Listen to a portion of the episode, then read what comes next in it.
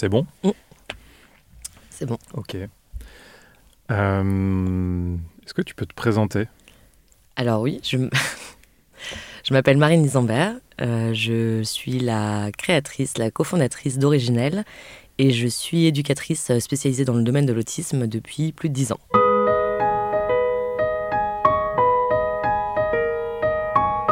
Atypique et alors, un podcast pour entendre la vie avec un enfant autiste.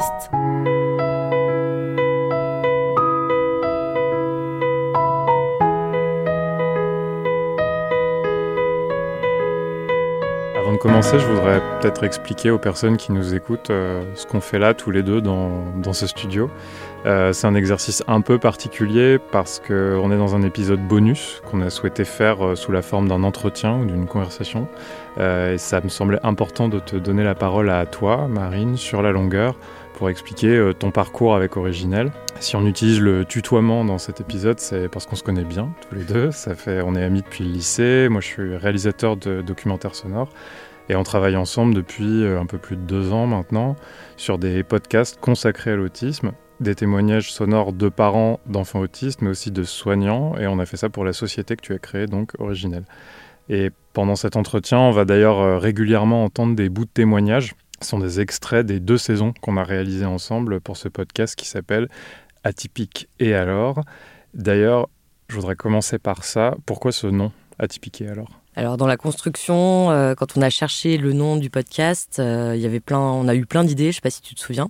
J'aimais bien cette notion d'atypique euh, pour euh, parler de la singularité de l'autisme et en même temps euh, de, de montrer euh, par le « et alors euh, » que finalement on, on s'en fiche un petit peu de ce que pense la société et que chaque portrait euh, a son histoire et c'est important de la raconter. Effectivement, ça revient souvent, cette notion du regard de la société euh, sur le, sur le handicap, sur l'autisme. Euh, et c'est justement pour ça que moi je, je me bats pour que ça soit euh, le et alors soit reconnu dans la société. Euh, alors évidemment c'est, euh, c'est peut-être idéaliste et utopique de penser que c'est le cas, mais en tous les cas c'est ce vers quoi je tends et, euh, et je pense qu'on est plutôt assez nombreux euh, en tant que professionnels et parents à essayer de se battre pour que l'autisme soit une cause reconnue et que ça ne soit pas un handicap euh, dans la vie de tous les jours et dans un quotidien. Pour eux, un enfant autiste, c'était un enfant, entre guillemets, malade, qui avait besoin de soins, point barre. Sauf que c'est aussi un enfant, un enfant qui a besoin d'apprendre. Balthazar, il a une forme de, de, d'innocence, il a une forme aussi de fragilité qui ne fonctionne pas avec ce monde. Pour lui, les, la communication verbale, c'est euh, inutile, je dirais. Si lui, il a cette liberté de ne pas rentrer dans les cases, pourquoi on va vouloir le mettre dans les cases à tout prix ?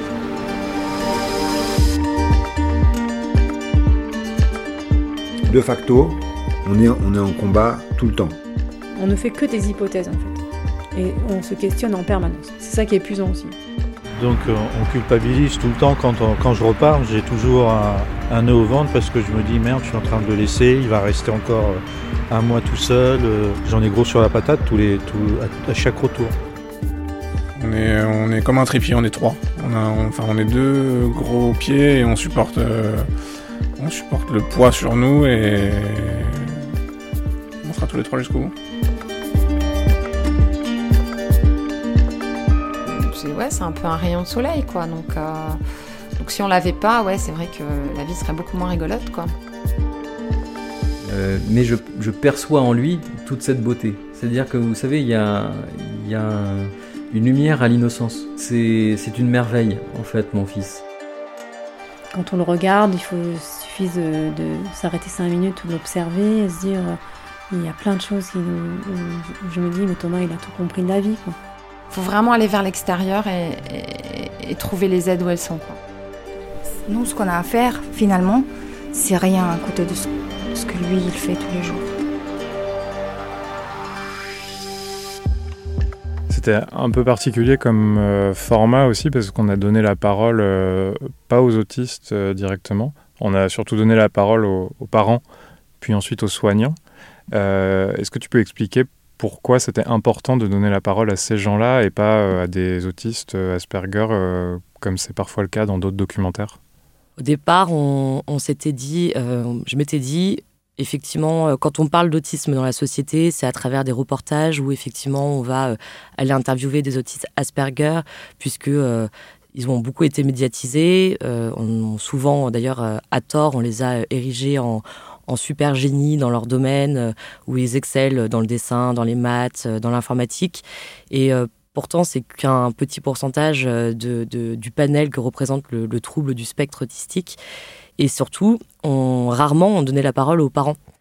Le problème sur la scolarisation, euh, le, le droit à l'accès du coup euh, à l'école, il euh, y a le, les, les problématiques euh, du diagnostic, si on, rep, si on repart aux fondamentaux, euh, les temps d'attente qui sont euh, encore parfois de plusieurs années avant d'avoir euh, le droit d'avoir un diagnostic, l'acceptation...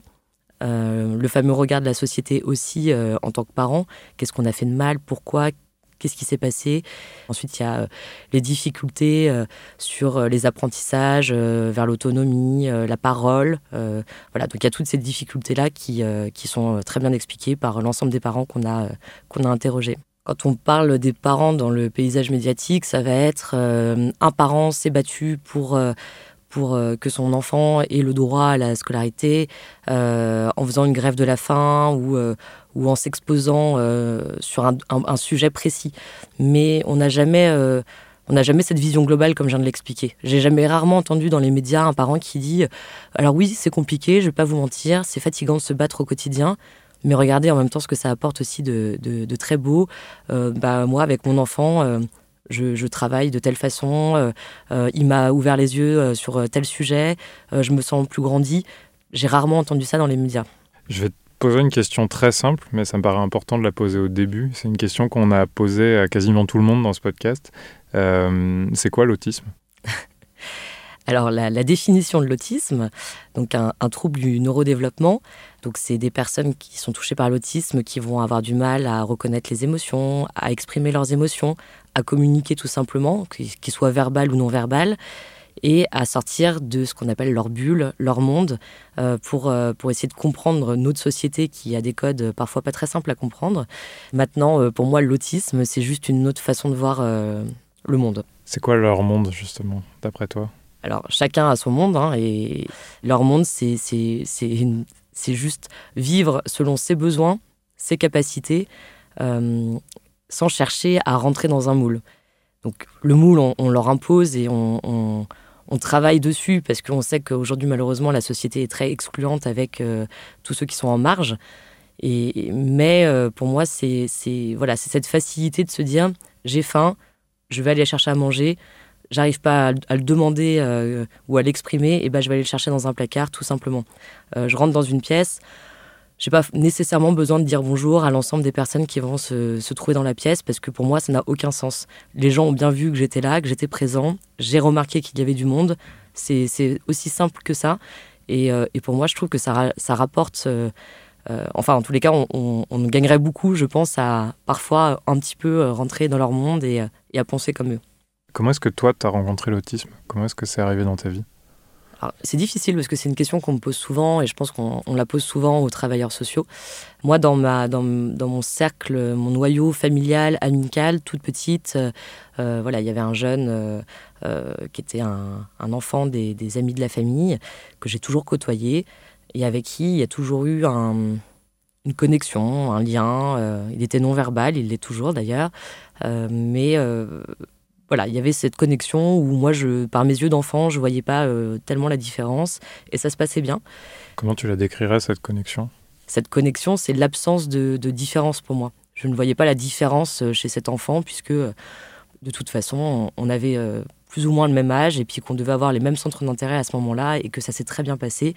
Et euh, contrairement aux adultes présents qui, eux, certainement devaient voir la différence de développement entre, euh, entre nous, moi, je ne la voyais pas, donc euh, ça, c'est, voilà, c'était assez simple. Maintenant, euh, de là à dire que c'est ça qui m'a poussée, je ne pourrais pas le dire. Peut-être que très profond en moi, ça a marqué quelque chose. Euh, ce qui est sûr, c'est que j'ai toujours voulu travailler dans le social, dans le domaine du social, aider l'autre euh, comme je le pouvais.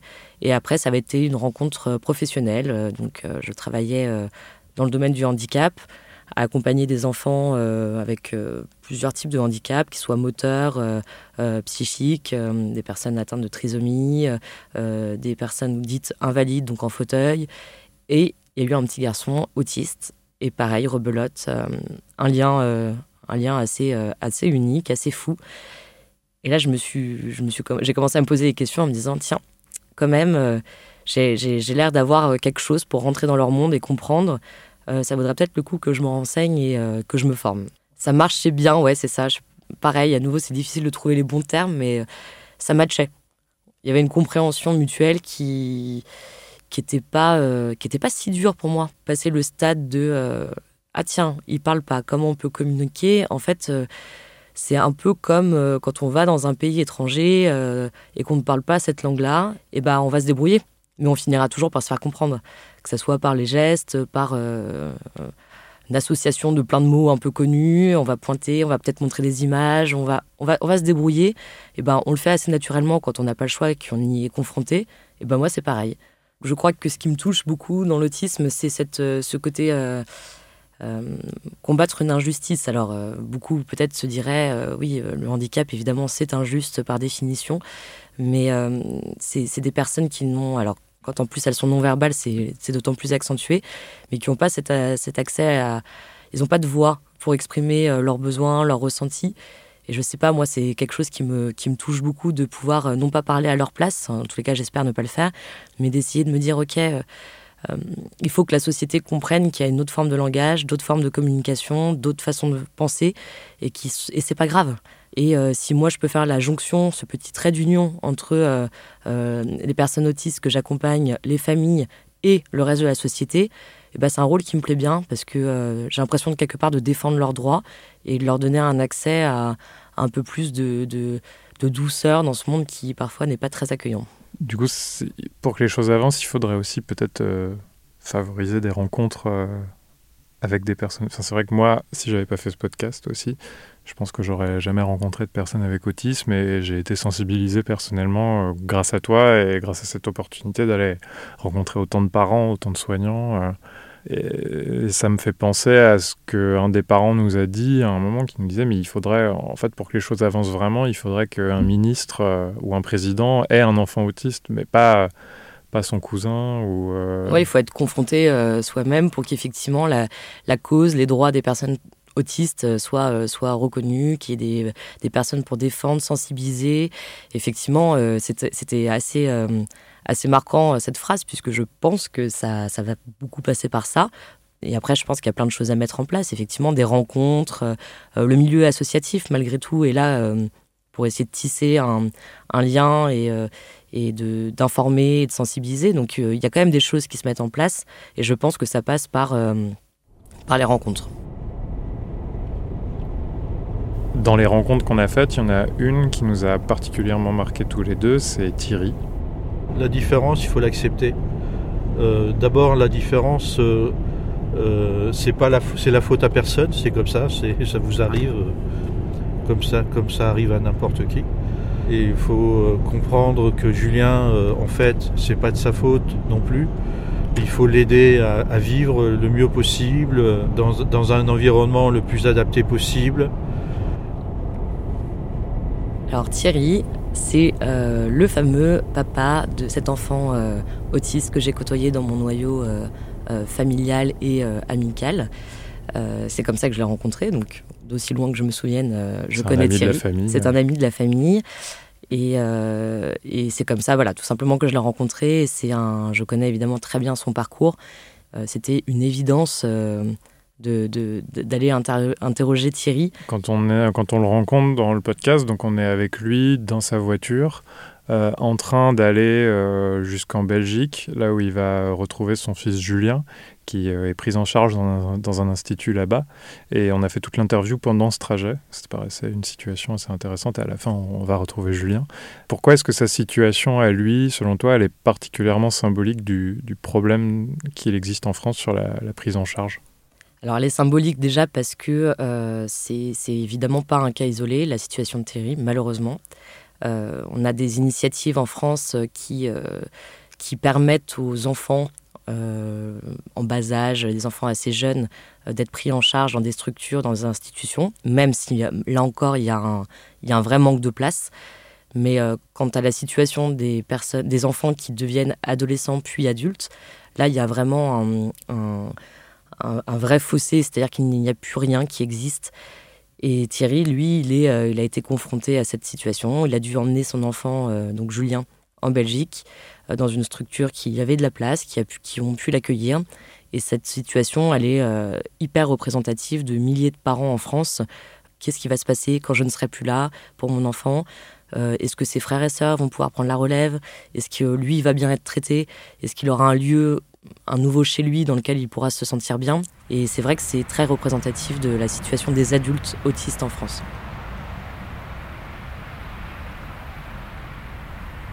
On culpabilise tout le temps. Quand, on, quand je repars, j'ai toujours un, un, nœud, un nœud au ventre parce que je me dis « Merde, je suis en train de le laisser, il va rester encore un mois tout seul. » Il a absolument besoin de, de, de, de nous, donc. Euh, mais bon, c'est comme ça, c'est, c'est, une, c'est la vie, donc on n'a pas le choix. Il faut, il faut, il faut rentrer, donc je rentre. Mais vraiment, euh, j'en ai gros sur la patate tous les, tous, à, à chaque retour. Tous, tous les jours, je vais penser à mon Juju, donc euh, euh, à chaque fois, je vais repenser euh, quand, euh, quand, euh, quand je rentre comme ça, je vais repenser à ce qu'il a fait, à ce qu'il a dit. Euh, Il y a deux jours, il y a, il y a trois jours, puis après, après ça s'estompe. Il y a des gens qui vous aident quand même à vous, à vous défaire de ce sentiment-là euh... Non, non, bah non, quand on est tout seul, après, euh, euh, non. Puis bon, euh, tout, toutes les autres, tous mes copains, tous mes, tous mes amis ont leur, euh, ont leur, euh, leur vie, euh, donc euh, puis je vais pas les enquiquiner avec ça. C'est... Non, non, c'est, c'est, c'est, c'est mon, ma croix. Je suis content quand il est, quand il est souriant, c'est, c'est, c'est agréable, quoi. Ça veut dire que euh, ça lui fait plaisir. Euh, enfin que, ça veut dire surtout qu'il est vachement cons, plus conscient que ce qu'on veut bien le faire croire, quoi. Enfin, dans sa tête, c'est quand même bien organisé pour, pour savoir euh, me reconnaître, enfin, savoir que je vais venir. Là, là, ça fait une semaine qu'il sait que je vais venir, donc je suis, non, je suis content de le voir. Quand on parle des autistes, on dit tout le temps qu'ils sont dans leur monde. Mais leur monde a quand même plus de... Il est plus souvent leur monde est, est en connexion avec le nôtre que, que, que pas du tout. Enfin, c'est pas, c'est pas que nous qui faisons la démarche d'aller dans le, dans le monde des autistes, mais les autistes aussi. Enfin, Juju, je vois bien qu'il fait quand même des efforts pour être avec moi, quoi. Juste notre perception de la réalité, en fait. Ouais, ouais. Ouais, mais ça, il n'y a que les parents qui peuvent s'en rendre compte. Enfin, je trouve...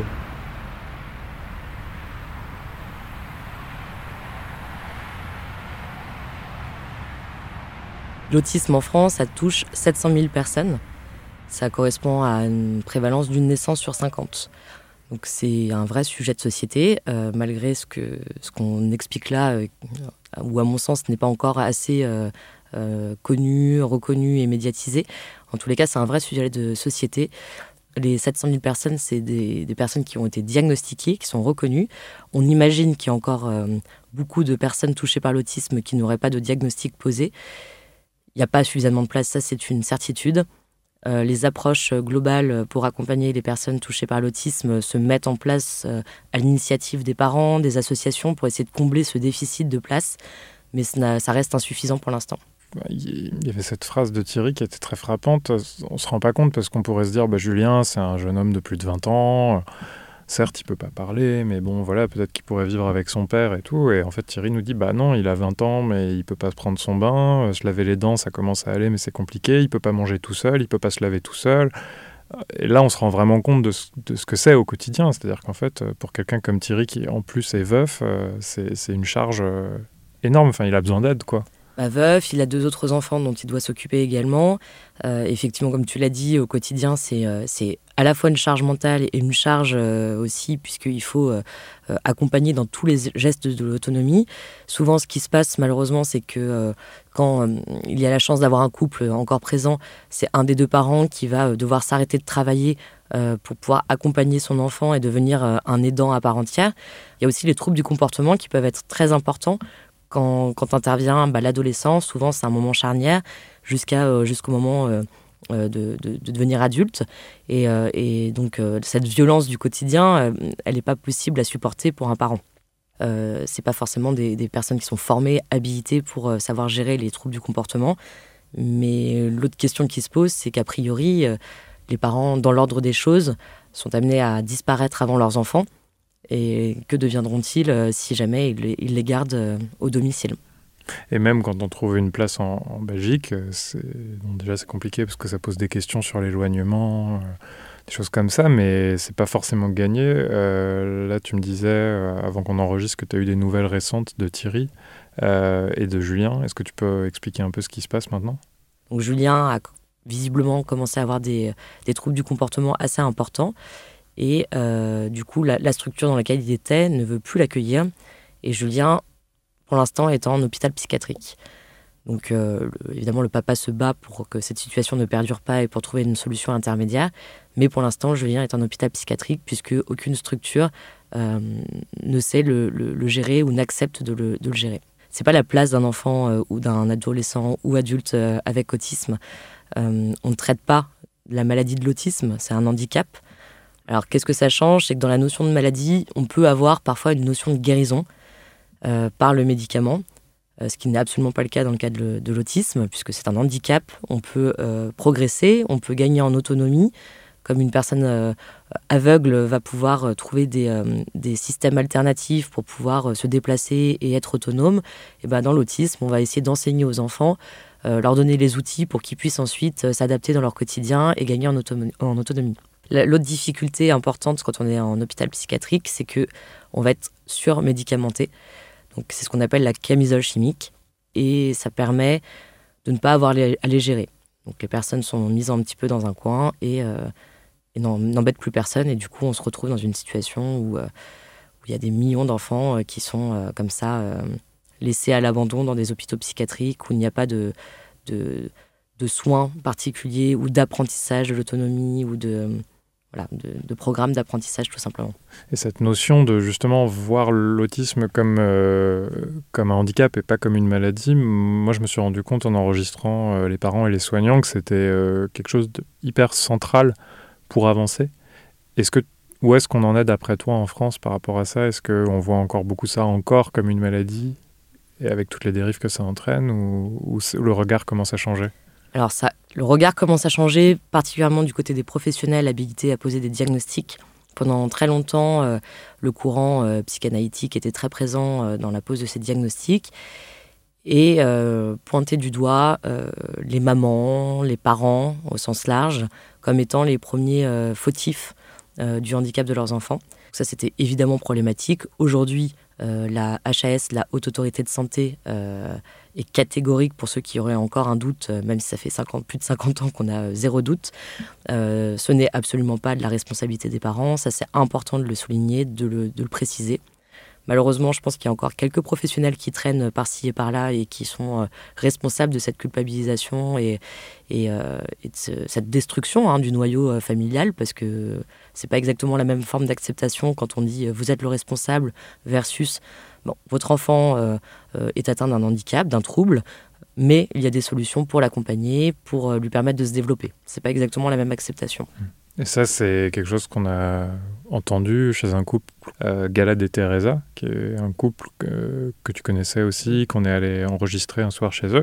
Et on s'est rendu compte que cet état de, de jachère totale sur les différentes méthodes de prise en charge, où ils sont, c'était complètement perdu, ça avait des répercussions énormes sur leur couple, puisque, euh, puisqu'il n'y avait pas d'unanimité sur ce qu'il fallait faire pour aider leur enfant. Eux n'étaient pas d'accord non plus entre, entre deux sur ce qu'il fallait faire et ça créait énormément de tensions, notamment suite à la consultation d'un, d'un spécialiste qui avait accusé la mère, Thérésa, d'être responsable de, de l'autisme de son enfant. C'est ça, dans la construction, il y a eu cette accusation qui a été un, un bouleversement terrible dans ce couple et, euh, et pour, pour Thérésa, évidemment, pour le papa aussi. Hein. Et ensuite, il y a eu quelle méthode choisir, quelle approche choisir. Il y a, il y a, il y a encore un, tout un, trou, un, un flou Ah, j'allais dire artistique, mais un flou en tout cas sur, euh, sur les méthodes choisir. Et tout simplement, ça vient du fait que chaque enfant est unique. Il a des besoins et des capacités qui vont être différentes d'un enfant à l'autre. Il faut s'adapter. Je, je pense qu'au lieu de choisir une méthode et ne, ne, pêche, ne prêcher que pour cette paroisse et, euh, et mettre en place une méthode tout d'un coup dans laquelle on va s'engouffrer, ce qui est intéressant, c'est de voir le paysage des, des, des nombreuses méthodes et approches qui existent, et puis de composer en fonction des besoins de son enfant. Donc les professionnels sont de plus en plus formés, de plus en plus euh, conscients qu'il faut euh, sensibiliser les parents, les remettre aussi en, en, au milieu de la prise en charge. Parce que pendant très longtemps, on les a exclus en disant bah, « Vous êtes les parents, c'est bien, mais vous n'y connaissez rien, vous ne connaissez pas votre enfant, vous ne connaissez pas l'autisme, laissez-nous faire, euh, ça va aller. » Et voilà, et ça, il faut se battre aussi. Euh, cette, le parent est le premier aidant de son enfant, et c'est important de le replacer dans la prise en charge, sans l'étouffer non plus, puisqu'il a besoin de liberté et de souffler, mais c'est important de remettre le parent dans la prise en charge. Il y a beaucoup d'opposition entre Thérésa et moi, mais quand même, il y a quelque chose, c'est, c'est que tous les deux, on combat. Oui, et c'est ça que je voulais dire avant d'arriver à l'argent. C'est que voilà, il y a son rapport organique qui tire, qui, qui, qui s'en fout de, de diagnostic, de ce qu'on dit à Balthazar. Et c'est une vision que, que je trouve, que je suis assez admirative parce que euh, il va, il combat et euh, il amène son fils qui pleuve au pas de, à la natation, à l'escalade et ça demande un effort physique de dingue. Euh, et, et, Enfin, tout, euh, Galadé, c'est, c'est un rouleau compresseur, il met tout en place d'une façon avec... Euh... Mais de mon côté, il y a... j'observe beaucoup mon fils. Il y a quelque chose plus de l'acceptation. Ça ne veut pas dire qu'on ne veut pas que notre fils il évolue, que... mais ça veut dire qu'on l'aime quoi qu'il arrive. C'est comme les mères... Euh... Euh, dans, dans les prisons, euh, les, les, les criminels, c'est toujours les mères. On voit toujours les mères qui vont visiter leurs enfants et pas, et pas les papas, les travelots, euh, les marginaux. C'est toujours, on voit plus les mères qui sont là. Mon objectif numéro un pour Balthazar, c'est qu'il soit heureux. C'est tout ce que je veux. Ah bah il est heureux, on voit, on ne sait euh... pas qu'on le voit heureux, c'est qu'il est heureux et donc ça c'est... Euh, il est bien dans ses baskets. Hein. Il est ultra bien dans ses baskets, donc ça c'est cool quoi, c'est-à-dire qu'on sait que... Tranquille. Mais, mais, mais, mais donc, donc, donc autour de ça il nous apporte il un est... truc, euh, une certaine forme de sérénité. Je pense qu'il y a des enfants autistes qui sont peut-être, qui ont peut-être, parce qu'ils qui peuvent parler, mais qui, qui sont dans une violence, qui, sont, qui peut apporter quelque chose de... de, de de très dur pour les parents. Nous, on, a, on vit une, une chose qui est très très dure euh, autour de Balthazar et euh, il a aussi une certaine forme d'hyperactivité qui va dans tous les sens et tout, mais finalement, ça reste une bonne ça patte va. Quand même. Je pense que malheureusement, parce que c'est, je le déplore, mais le, les parents qui avancent vite, c'est les parents qui acceptent qu'en fait, il n'y aura pas de modèle unique, qu'il faut qu'ils inventent leur modèle, que ce n'est pas de leur responsabilité et qu'il ne faut rien attendre des autres. Il faut construire euh, selon sa perception, selon ses idées. Et euh, comme n'importe quel parent, peut-être qu'il y aura des erreurs qui seront faites, mais il euh, n'y a pas, y a pas de raison que le parent qui a un enfant avec autisme ait plus de responsabilité quant à l'éducation de son, par- que son, de son enfant qu'un autre parent d'un enfant neurotypique. Euh, je connais euh, dans mon cercle familial et, et euh, amical aucune personne qui peut dire avec certitude « Mes parents, de A à Z, l'éducation était parfaite ». Ça n'existe pas. Donc il faut arrêter de culpabiliser les parents qui ont un enfant avec autisme. Essayez, renseignez-vous, écoutez les témoignages des uns des autres. Et puis il faut, après, il faut y aller, il faut se lancer. Et, euh, et ça sera peut-être perfectible, mais en tous les cas, il faut y aller. Toi, c'est ce que tu essayes de faire euh, finalement dans ton métier, euh, à la fois en tant qu'éduc, euh, quand tu interviens auprès de familles, mais aussi avec Originel, de euh, proposer des solutions euh, sur mesure, en tout cas de donner de l'écoute et, et aussi des ressources. J'essaye en tout cas de, de, d'accompagner, je pense que déjà pour accompagner une, un enfant, il faut d'abord comprendre la problématique des parents, de savoir où est-ce qu'ils en sont, ce qu'ils sont capables de mettre en place, d'accepter. On, sinon ça ne sert à rien, c'est contre-productif d'arriver avec des grandes idées en disant je vais apprendre à écrire, euh, euh, à, écrire à votre enfant.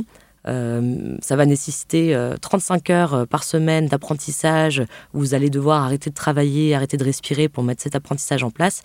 C'est, euh, c'est complètement euh, utopique et ça ne sert à rien de croire que ça peut fonctionner. Si le parent n'est pas en mesure euh, de, de réceptionner ça, c'est trop lourd pour lui. Donc, euh, donc c'est, effectivement, c'est une combinaison entre qu'est-ce que le parent est en mesure de faire, d'accepter, qu'est-ce qui correspond le plus aux besoins et aux capacités de l'enfant, et ensuite de faire des propositions. propositions que la famille doit valider. Moi, je, j'essaie de ne jamais rien imposer aux parents. Je peux recommander selon mon prisme, mais je ne faut rien imposer aux parents. L'une des choses principales qui, moi, m'a frappé en ayant rencontré une dizaine de parents, euh, c'est le sentiment de solitude. Et à quel point ils avaient besoin de parler, euh, même à chaque fois qu'on allait les rencontrer, on terminait d'enregistrer, on éteignait, on éteignait le micro et on restait à boire un café euh, une heure, deux heures de plus à chaque fois, parce qu'il y avait un tel besoin de, de parler, d'écoute, euh, qui était euh, très fort et très touchant aussi. Euh, à quoi c'est dû selon toi ? Bah, l'autisme, le handicap, ça isole. Combien de témoignages, comme tu le dis, euh, quand on coupe le micro et qu'on discute, euh, des parents qui nous expliquent qu'au euh, départ, ils, ils continuaient à sortir dans des cafés, à, avoir une, à essayer de maintenir une vie sociale. Et puis, leur enfant, par, le, par sa différence, euh, voilà, a suscité des regards euh, de la société. Et du coup, par malaise, par peur de déranger, les parents, progressivement, arrêtent de sortir. Euh, n'osent plus solliciter l'entourage proche, même. Hein, combien de familles, on en a aussi rencontré une, euh, qui nous expliquait que l'entourage familial n'a, n'a pas compris. Euh, et du coup, même là, c'est, c'est, il n'y avait pas de cette ressource familiale, ce noyau familial pour accompagner euh, les parents avec euh, cet enfant. Et c'est aussi pour ça que leur donner la parole dans les portraits, c'était hyper important de, qu'ils aient euh, cette possibilité de dire... Euh, Voilà ce que c'est mon vrai quotidien.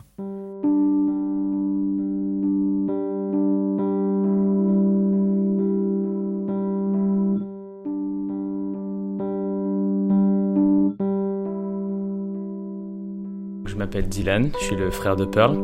J'ai quinze ans et demi, je suis en première.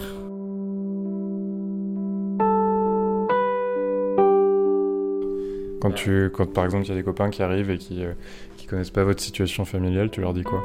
Bah, je leur explique ce que c'est que l'autisme s'ils le savent pas. Euh, c'est un trouble mental que je leur dis que c'est normal qu'elles disent euh, des choses euh, pas sensées ou qu'elles soient pas logiques ce qu'elles disent. Puis qu'elles peuvent avoir un comportement euh, que les gens ne, bah, qu'ils ont jamais vécu du coup. Et puis. Euh, Ils comprennent, après ils comprennent très facilement. Bah, c'est comme si elle avait un planning dans la tête, c'est comme si elle avait une horloge, elle est très euh, autonome, enfin autonome oui. Elle a une heure particulière à chaque fois, bah, elle répète oralement et elle répète physiquement. Genre quand on, lui, quand on la touche quelque part, il faut absolument qu'elle me le fasse. Parce que comme je suis pas un adulte, bah, elle se dit euh, on est pareil, du coup elle peut le faire à moi et pas... aux adultes, parce qu'elle dit toujours c'est les adultes qui décident, voilà. Et puis euh, oralement, quand on lui dit un truc, bah évidemment elle le garde dans sa tête jusqu'à ce que je rentre, et puis elle le répète. Déjà elle a pas parlé jusqu'à ce qu'elle ait quatre ans, puis après elle, bah, elle parlait pas ultra bien, c'est...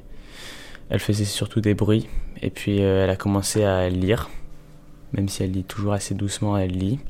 Elle écrit maintenant, elle fait beaucoup rire aussi avec ses phrases bizarres, et maintenant elle est autonome. Et... manger cette tarte, je voulais rigoler. Ah oui. Ouais. Hier, tu rigolais en mangeant ta tarte. On ne sait pas pourquoi. Mais elle était pétée de rire et je n'ai jamais su pourquoi. Ça, c'est très drôle. Elle rigole pour euh, rien. Elle rigole vraiment pour rien. Comme maintenant. C'est la question, elle est vite posée. Euh, heureuse. Vraiment tout le temps. Sauf euh, parfois, elle s'énerve quand elle est vraiment concentrée sur quelque chose et qu'on lui dit de faire autre chose. Elle s'énerve, mais c'est juste pendant cinq minutes, c'est euh, de la colère euh, vive, c'est très rapide. Bah, je dirais, bah, parfois on se fight, c'est, je dirais que c'est normal, mais euh, je trouve que notre relation, bah, on est très proches. On, on va dire ça comme ça, comme je suis son bouc émissaire, bah, évidemment ça nous rapproche aussi plus, donc euh, voilà, c'est comme ça que je décrirais notre relation. C'est, c'est très fusionnel entre eux quand même. Qu'est-ce qui te plaît le plus chez ta sœur ? Son originalité. Bah c'est, elle est unique. Euh, unique. Donc euh, c'est ma Pearl. Ouais. Ouais.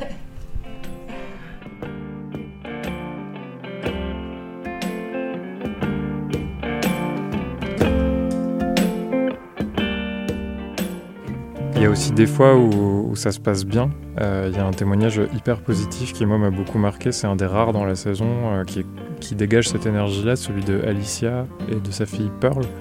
Est-ce que tu peux expliquer euh, pourquoi dans ce cas-là, ça donne en tout cas l'impression de se passer euh, particulièrement bien.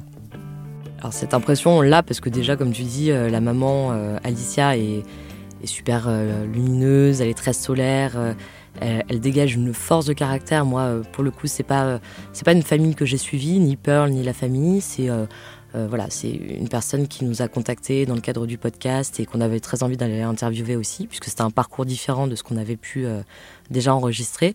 On sent que son parcours a été euh, semé d'embûches comme beaucoup d'autres parents, mais qu'elle a réussi à en tirer une force de caractère, de, de, de, de c'est, c'est, c'est une personne pleine d'amour pour son, son enfant et, et qui, euh, qui a tout donné pour, euh, pour, euh, pour que son enfant soit euh, inclus à l'école, qu'elle ait un, un bon accompagnement. Et moi, ce qui m'avait marqué dans ce portrait, c'était euh, son frère, qui, euh, qui avait un regard tellement bienveillant sur la différence de sa sœur, euh, tellement protecteur et en même temps euh, très encourageant sur l'avenir. Mais c'est aussi, moi, en les rencontrant, ça m'a fait prendre conscience que, une fois que tu dis euh, « mon enfant est autiste », en fait, ça veut rien dire, qu'il y a plein de formes d'autisme différentes et que les familles ne sont pas égales euh, face aux différentes formes d'autisme. Effectivement, euh, euh, Pearl était atteinte d'une forme beaucoup moins sévère que euh, Thomas, un des tout premiers qu'on avait rencontré, euh, qui ne euh, parlait pas du tout, euh, qui, qui était assez violent par moments... Euh, Euh, où on ne pouvait pas du tout entrer en relation avec lui. Et euh, je me demande un peu, ça, ça doit susciter aussi des inégalités entre familles, ça, non ? Ah bah, il y a beaucoup euh, sur les communautés, puisque je suis très active sur euh, les différentes communautés euh, de parents qui ont besoin de témoigner, de partager leur expérience du quotidien. Et je peux lire euh, hyper régulièrement euh, voilà, des mamans qui vont expliquer que euh, leur jeune fils Asperger... Euh, Euh, lui a mené une journée euh, hyper difficile, qu'elle n'en peut plus, que, euh, qu'elle a besoin d'aide, qu'elle a besoin euh, de, d'écoute et d'empathie de, des autres parents. Et d'autres parents qui vont réagir parfois de façon très véhémente en disant euh, « Excusez-moi, mais chacun ses problèmes.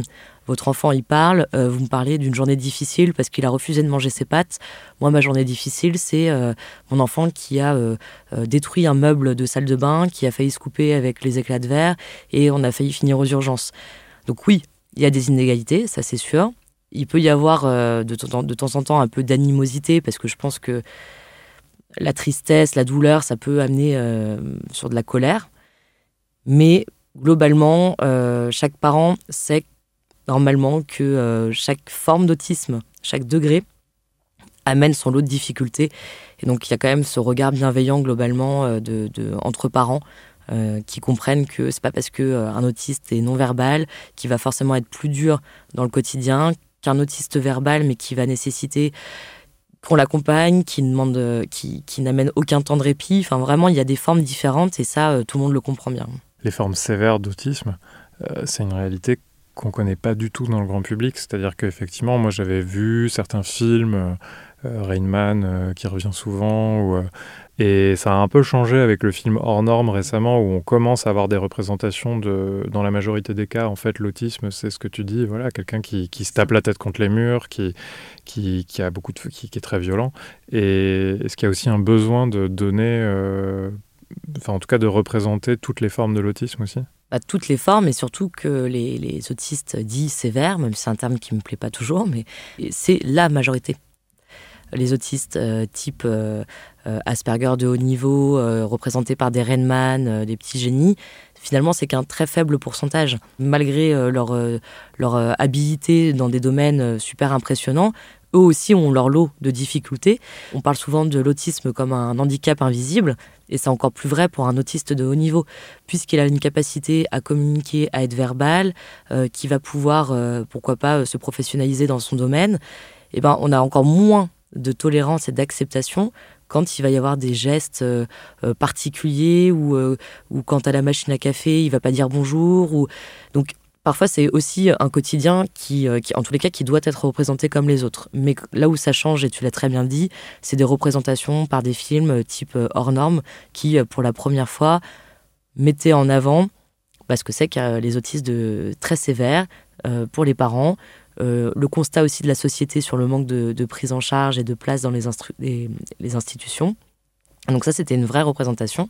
Et puis aussi, par, le, par là même, il y avait le, le, les métiers de l'aidant, donc euh, au sens large. Euh, qu'est-ce que c'est qu'être éducateur? C'est pas juste euh, boire des cafés ou, euh, ou être Pascal le grand frère comme c'est représenté euh, pareil euh, dans les médias. C'est, euh, c'est un, un prisme et un champ qui est euh, hyper large. La plupart des parents qu'on a rencontrés, euh, que ce soit Thierry, euh, Galadé, Thérésa, euh, Alicia, c'est des gens qui ont de l'argent. Pas forcément beaucoup, mais qui en ont un peu. Euh, tout ce qu'ils font, Galadé et Thérésa dépensent plusieurs milliers d'euros chaque mois pour, euh, pour la prise en charge de Balthazar. Euh, euh, Thierry a les moyens de payer un centre en Belgique, de s'y rendre en voiture euh, régulièrement. Euh, comment ça se passe pour des familles euh, au R S A, euh, des familles sans emploi, des, des mères seules avec euh, très peu de ressources, qui n'ont pas forcément non plus les, les moyens euh, administratifs et le réseau euh, pour solliciter des aides euh, pour se battre avec beaucoup d'énergie. Bah c'est, c'est, c'est évidemment très difficile. Et moi, je me souviens particulièrement d'une famille qui m'a beaucoup touchée à l'époque, euh, que j'avais commencé à accompagner donc, en libéral au domicile, et qui a arrêté la prise en charge un jour. Donc, je me suis beaucoup euh, remis en question. Je me suis demandé euh, si c'est par le lien que j'avais établi avec son enfant, le lien direct avec la famille. Et en fait, j'ai très rapidement compris que c'était, euh, c'était pour des raisons économiques. Elle ne pouvait plus me payer. Donc on a pu se réajuster, j'ai baissé mon, mon salaire parce que c'était très important, la demande de cette famille. Il n'avait pas d'autres prises en charge. Et donc pour ces familles-là, bah les solutions, c'est les hôpitaux de jour, les hôpitaux psychiatriques ou les institutions spécialisées type I M E, quand ils ont de la place. Et quand ils n'en ont pas, et bah c'est les minima sociaux qui permettent euh, aux familles de, de, j'allais dire de vivre, de survivre plutôt, euh, où la famille va arrêter de travailler, toucher ses minima sociaux et puis s'occuper Euh, elle-même de son enfant, puisque de toute façon elle n'a pas les moyens euh, de faire appel à des professionnels. Ça arrive souvent ça, des familles? Ça arrive assez souvent, ouais. Et c'est pareil, c'est des familles qui euh, sont dix fois plus isolées, ça développe beaucoup d'anxiété, beaucoup de dépression, euh, c'est des parents qui malheureusement parfois ça arrive, euh, arrivent à des stades très critiques où, euh, où ça devient irréversible, hein. Ils ont des actes irréversibles à De se, d'en arriver à se suicider et de, de, de partir avec leur enfant, quoi, de, de se suicider avec leur enfant. C'est des situations très extrêmes, mais qui malheureusement arrivent. Euh, je ne peux pas faire de moyenne, je n'ai pas les chiffres à communiquer, mais je sais qu'il ne se passe pas euh, euh, trois quatre mois sans que je vois sur les réseaux euh, ce genre de situation, quoi.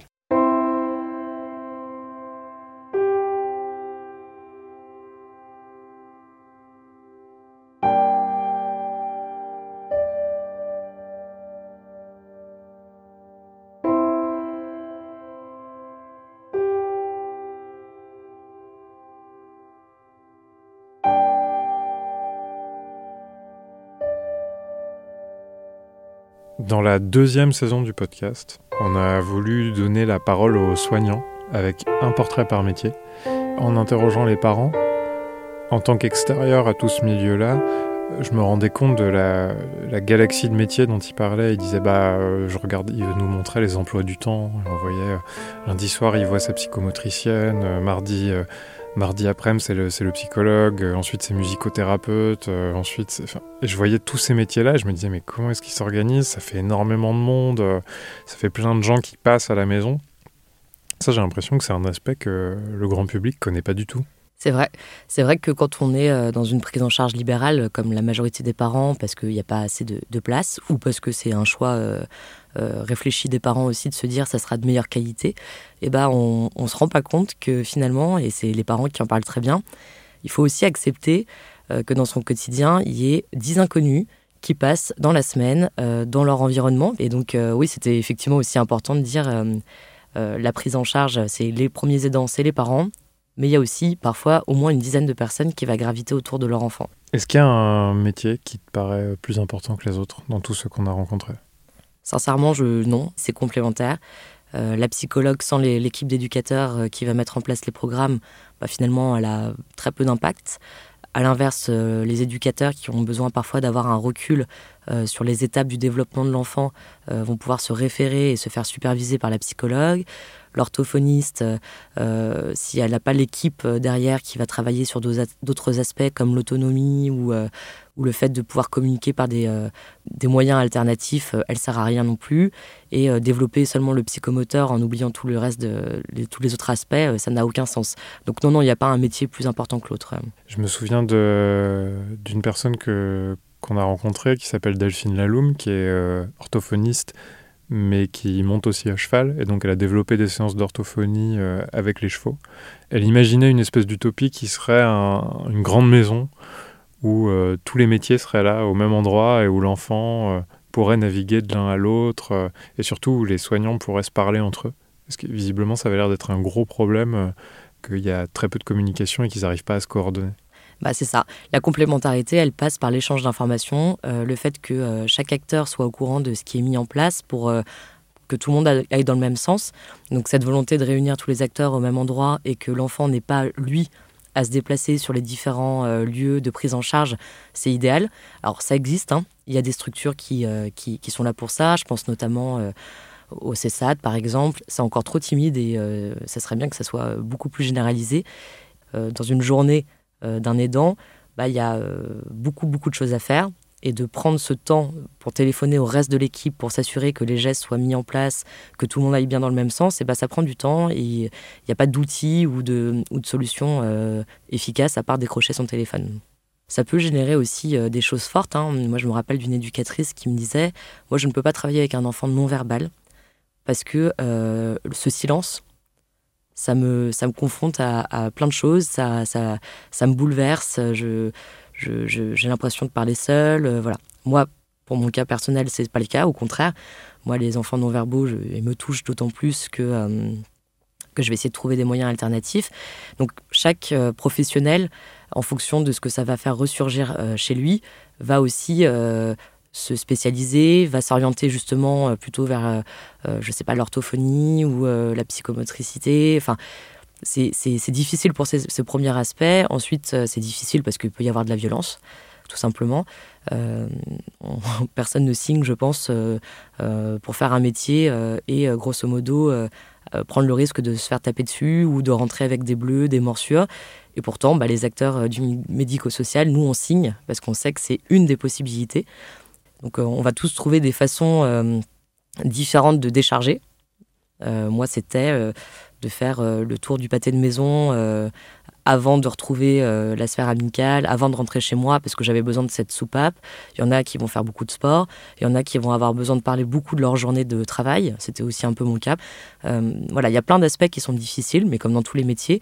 Et je pense que quand on se connaît suffisamment bien, qu'on connaît ses limites, on peut aussi trouver des, euh, des, des, des solutions alternatives pour, euh, pour décharger et que ce métier ne devienne pas un, un sacerdoce ou en tous les cas un... Euh, un, un moment douloureux ou difficile. Enfin... Je vais te poser une question que j'ai posée à tous les soignants que j'ai rencontrés. Euh, selon toi, quelles sont les compétences nécessaires euh, pour travailler avec l'autisme au quotidien, peu importe le métier ? Il faut avoir l'envie de, euh, de, de faire progresser l'enfant, c'est-à-dire de ne pas se mettre de, de limites. De ne, de ne pas se dire euh, ça sera impossible d'arriver là, on part de trop bas, le niveau est trop, euh, est trop bas. Je pense qu'il faut, euh, faut se dire que tout est possible. Paradoxalement, il faut aussi se mettre des limites euh, pour ne pas tomber de trop haut, parce que euh, quand on a beaucoup d'espoir, qu'on, qu'on se donne toute la journée, qu'on est capable de beaucoup de sacrifices, euh, quand on n'arrive pas à son objectif, bah, ça peut être aussi une remise en question personnelle. Et après, bon, évidemment, il faut de l'écoute, euh, de la bienveillance. Il faut, euh, il faut savoir se remettre en question, je pense, euh, tout le temps. Euh, tout le temps, tout le temps, parce qu'un geste qu'on a pu mettre en place qui n'a pas fonctionné, bah, pourra fonctionner avec un autre enfant. Inversement, un geste qui a tout le temps fonctionné, on ne sait pas pourquoi, du jour au lendemain, bah, il va arrêter de fonctionner. Selon toi, est-ce qu'aujourd'hui en France, les personnes qui accompagnent l'autisme travaillent dans de bonnes conditions ? Alors selon moi, non. Il euh, y a le paysage là, médico-social en ce moment en France, euh, bah, il est en train de, de faire une vraie bascule. Euh, Là, on parle aujourd'hui de l'autisme, mais c'est vrai dans plein d'autres euh, situations, dans plein d'autres, euh, ce qu'on appelle auprès de plein d'autres publics. Et ce qui se passe, c'est que de moins en moins euh, d'acteurs du social ont envie de se, de, d'épouser cette branche ou d'y aller parce que, euh, parce que tout simplement, on se dit euh, « Ok, pour, euh, faut se retrousser les manches, mais euh, il faut moi aussi que je puisse avoir un, un cadre de vie euh, qui me permette de faire ce qui me plaît, ce qui m'épanouit, et il faut pour ça avoir des capacités euh, financières et des ressources financières qui sont euh, acceptables. Euh, or, c'est pas le cas aujourd'hui. Euh, oui, c'est, c'est vraiment sur la sphère euh, politique euh, que, que ça peut se jouer, euh, et surtout que les politiciens euh, comprennent l'importance de ces travailleurs sociaux. Le jour où il n'y a plus de travailleurs sociaux, euh, que deviennent ces personnes autistes ? Et là, ça sera un vrai sujet encore plus de société que ça n'est aujourd'hui. Je n'ai pas la réponse à apporter, mais pourquoi est-ce qu'on ne prend pas plus soin des métiers de l'humain, du social et tout ça ? C'est une vraie question, une vraie interrogation. Peut-être qu'on a la pression qu'en fait, c'est des gens qui ont une vocation et peu importe qui l'adviendra, ils seront toujours présents. Je pense que ça, c'est une sensation que beaucoup de gens ont. Je pense que ça, c'est une, une des premières réponses. Grâce à ce podcast et toute la conversation qu'on vient d'avoir, on voit un, un tableau euh, assez important de plein de chantiers à défricher pour euh, essayer d'améliorer les, les conditions de vie des personnes avec autisme au quotidien et aider les familles. Euh, j'imagine que toi, quand tu as développé Originel, il a fallu un peu choisir ses combats aussi. C'est quoi tes, tes grands chevaux de bataille ? Alors effectivement, tu peux pas, hein, il faut, faut choisir ses combats.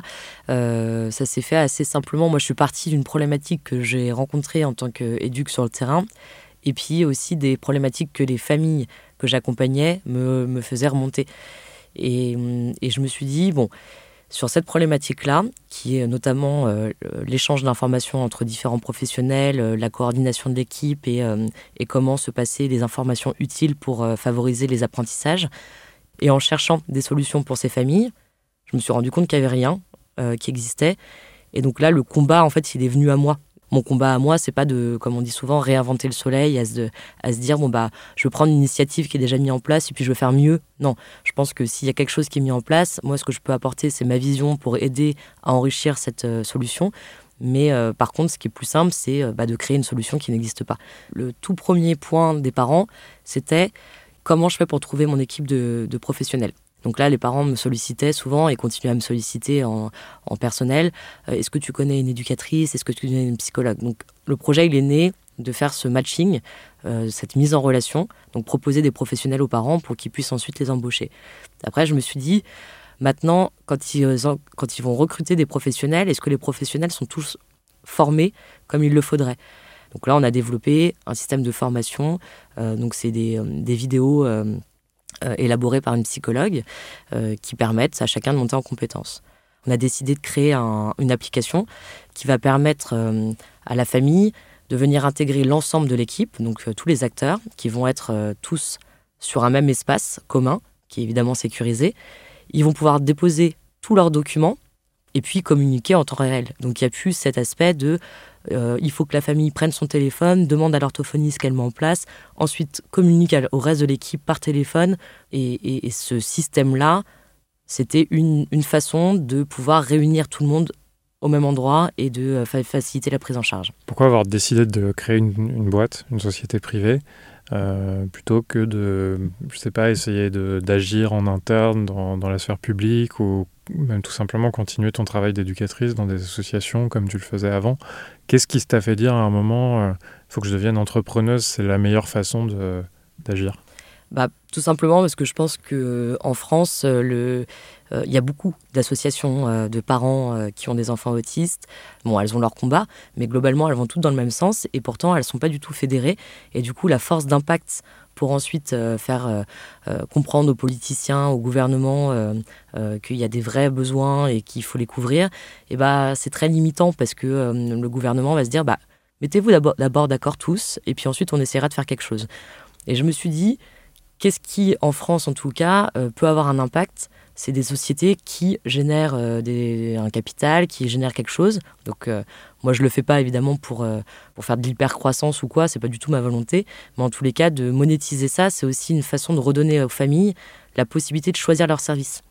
Et tout simplement, c'est moi qui suis décisionnaire et je n'attends pas d'un gouvernement des solutions. Donc ça, c'était euh, une des, des optiques. Et tout simplement, euh, parce que pour développer cette application aussi, euh, bah, il fallait une, une structure, une entité. Et, euh, et l'entrepreneuriat, c'était une bonne façon de, de, de, de pouvoir financer cette application et de se lancer dans l'aventure. Tu t'adresses surtout à, à des familles qui ont un peu de moyens. Euh, est-ce qu'à terme, il y a aussi une volonté de pouvoir euh, offrir des tarifs préférentiels à des, à des familles qui ne peuvent, qui peuvent pas se payer ce genre de service, justement ? Ah bah ça, c'est une volonté, même euh, depuis le début de l'aventure, ça a toujours été euh, le leitmotiv, c'est de dire euh, si je pouvais rendre euh, complètement gratuit euh, tous les services qu'on propose, c'est évidemment ce que je ferais. Maintenant, bon, bah, comme euh, n'importe quel euh, professionnel et acteur, et, euh, euh, c'est, un, c'est un vrai travail à part entière, hein, ça me prend mes journées.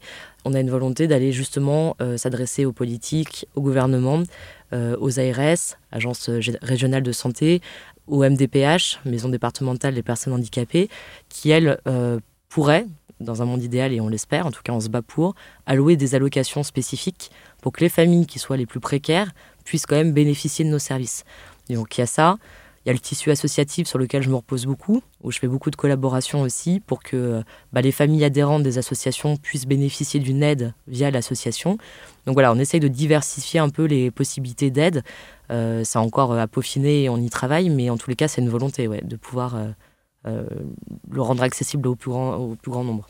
Euh, chacun fait à son échelle.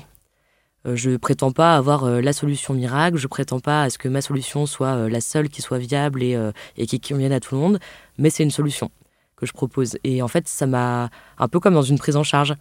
Quand j'ai compris mes limites, ça allait mieux. Je me suis dit, je me mettrai aucune limite décisive. En revanche, je sais mon périmètre d'action, je sais pourquoi je le fais, je pense que ma cause est bonne. Et, euh, et, si, euh, et si ça si ça convient pas, et ben ça conviendra pas, mais euh, au moins j'aurais essayé. Ce que fait ta société, dans un monde idéal, c'est quelque chose qui devrait être fait par l'État, pas par le service public. Comment est-ce que toi tu vis ça au quotidien, cette espèce de contradiction de je rends service à des familles et en même temps c'est, c'est pas moi qui, qui devrais le faire normalement. Bah c'est, un, c'est un peu le constat de, de ce qui m'a fait démarrer l'aventure au départ, c'était... Euh, Mais attends, mais c'est pas des, des particuliers ou des entreprises de proposer ça, c'est effectivement au gouvernement, euh, on est en France, euh, enfin je veux dire l'accès à l'accompagnement, à la, à la santé, c'est des choses qui sont acquises, pour lesquelles on s'est battu. Pourquoi est-ce qu'il y a tout un public qui n'est pas du tout euh, représenté euh, là-dedans euh, Ah, peut-être qu'on va attendre. Puis après j'ai regardé en arrière, je me suis dit mais en fait ça fait euh, vingt, cinquante, cent ans que les familles se battent déjà avec ces problématiques-là et qu'en fait le gouvernement ne bouge pas. Donc moi, j'ai pas la prétention d'aller euh, changer le monde ou changer le gouvernement ou la, la, la vision des politiques. Mais par contre, euh, d'attendre sans rien faire, non, c'était pas dans, du tout dans mon optique. Euh, donc euh, le positionnement je, se fait assez simplement. C'était plus, euh, bah, soit on attend effectivement que ça soit au gouvernement de le faire et on sait pas combien de temps on va attendre. Et c'est encore des générations de familles qui euh, vont souffrir en attendant. Soit on se lance maintenant et ça va peut-être interpeller les politiques, le gouvernement, à se dire, tiens, c'est pas normal qu'il y ait des entreprises qui se lancent là-dedans. Et, et c'est souvent ce que je réponds aux familles. Pourquoi pas, le gouvernement peut racheter l'idée, peut développer euh, ces idées-là, mais, mais voilà, euh, il faut souvent que ça soit une initiative personnelle avant que ça devienne une initiative publique ou collective. Et, euh, et moi, je suis persuadée que, que le paysage est quand même en train de changer et c'est de plus en plus euh, mis en avant. Est-ce qu'il n'y a pas un risque à terme que euh, l'État... Euh, l'hôpital public euh, se repose sur des initiatives privées qui font le, leur travail à leur place. Alors qu'elles se reposent sur les initi- initiatives privées, pardon, euh, à la limite, pourquoi pas. Par contre, ce qui, ce qui est sûr, c'est qu'on ne pourra pas laisser faire euh, le gouvernement euh, à le laisser inactif. Si on se dirige dans cette optique-là, je pense qu'il y a une chance que, que ça ne soit pas juste hein, euh, bon bah super, on n'a rien eu besoin de faire, finalement ils se sont euh, dé- débrouillés tout seuls et, euh, et tant mieux pour nous. Je pense qu'il faut Le combat, il est en deux, deux étapes. C'est d'abord d'y aller, proposer la solution, leur dire « vous voyez, c'est faisable ». Et ensuite, maintenant, maintenant que c'est fait, c'est quoi votre excuse pour ne pas euh, financer et pour aider les familles euh, Voilà, c'est ce qui me donne envie de me lever le matin, me dire « bon bah ok, c'est vrai que c'était peut-être pas à toi de, de t'engager dans ce combat, euh, ça aurait été plus simple de rester euh, éducatrice, euh, ça aurait été plus simple de faire un métier que je connais, sans embûche, mais en même temps, je sais pourquoi je le fais. » Et de temps en temps, si ça peut m'arriver de l'oublier, bon, bah, euh, c'est quoi, pendant une heure ou deux, où euh, je vais me poser un milliard de questions, et puis tout d'un coup, je me dis, attends, n'oublie pas que la finalité, c'est ça, et tu sais pourquoi tu y vas, donc, euh, bah, re- retrousse-toi les manches, quoi. Enfin... Bah, merci beaucoup, Marine. Merci à toi, Brice.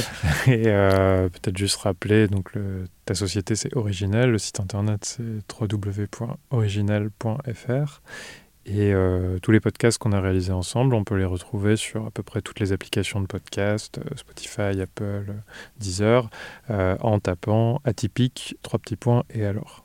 À bientôt. À bientôt.